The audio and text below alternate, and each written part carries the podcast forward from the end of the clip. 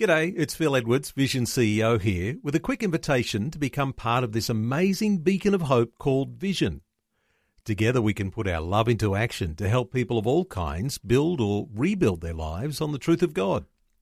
Please consider the part you can play during our upcoming Visionathon appeal, remembering that it's your support that makes Vision possible, including this podcast. Audio on demand from Vision Christian Media. Exploring faith and the future. Neil Johnson and Bible teacher Dr. Kameel Majdali. We're talking some more today about the book of Ruth. Yesterday we had something of an introduction, and you might have picked up the book of Ruth in the Old Testament since then and had a quick read. It's only a short book.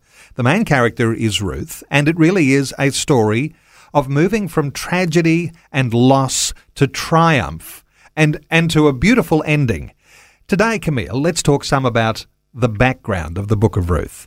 Background of the book of Ruth. First of all, Ruth is from Moab. She's not an Israelite. She's actually from a rival people who were unkind to the children of Israel when they were en route to the promised land, and therefore it was said that the Moabite cannot come into the congregation of the Lord to the tenth generation. So she really is the wrong race. Then, in addition, we actually see that despite she's of the wrong race, she has lost her husband, she has no money, she has no future seemingly, but despite all that, she put her trust in the Lord. And because of that, everything began to change for her. Is the book also a book of compassion and a look at caring for the poor are there a lot of principles that we'd glean if we came to this book of Ruth and we saw the types of ways that people relate together? There are some wonderful character qualities in this book, and the key one, in my opinion, is faithfulness. Ruth, despite coming from a heathen background with false gods, many false gods, she put her trust in the Lord and she became more faithful than even those who were organically natural born Israelites. Her devotion to her mother in law was the outward working of her faithfulness to God. Would to the Lord we had more people like Ruth who keep their commitment, are selfless, they're devoted to people who they may not organically or readily be devoted to. I mean, how many daughters in law are devoted to their mothers in law? And because of all this, God honored her in some stunning ways. I mean, far beyond one's imagination.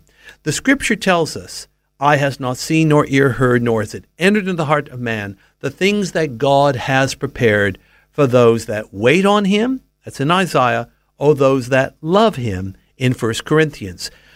Ruth didn't just get back what she lost, she got better than ever. Her faithfulness, though, was one of the keys that made that possible.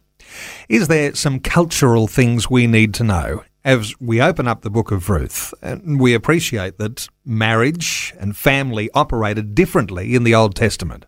There is something that would appear to be cultural, but it was a law of Moses. Deuteronomy 25. It talks about a man who dies, married but childless, and his brother marries the widow, the sister in law, has a child by her, and that first child is in the honor or in the name of the deceased brother. After that, further children are his own.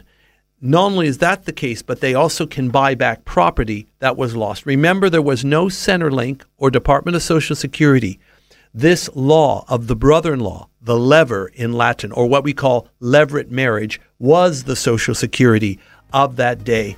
We don't have to do it today, however, because of course we have a greater kinsman redeemer, which is the key term, and he is found through Jesus Christ. Faith and the Future with Neil Johnson and Dr. Kameel Majdali from Teach All Nations. For more from Dr. Majdali, including books and DVDs on prophecy, Bible commentaries, plus today's and other episodes of Faith and the Future, go to vision.org.au. Thanks for taking time to listen to this audio on demand from Vision Christian Media. To find out more about us, go to vision.org.au.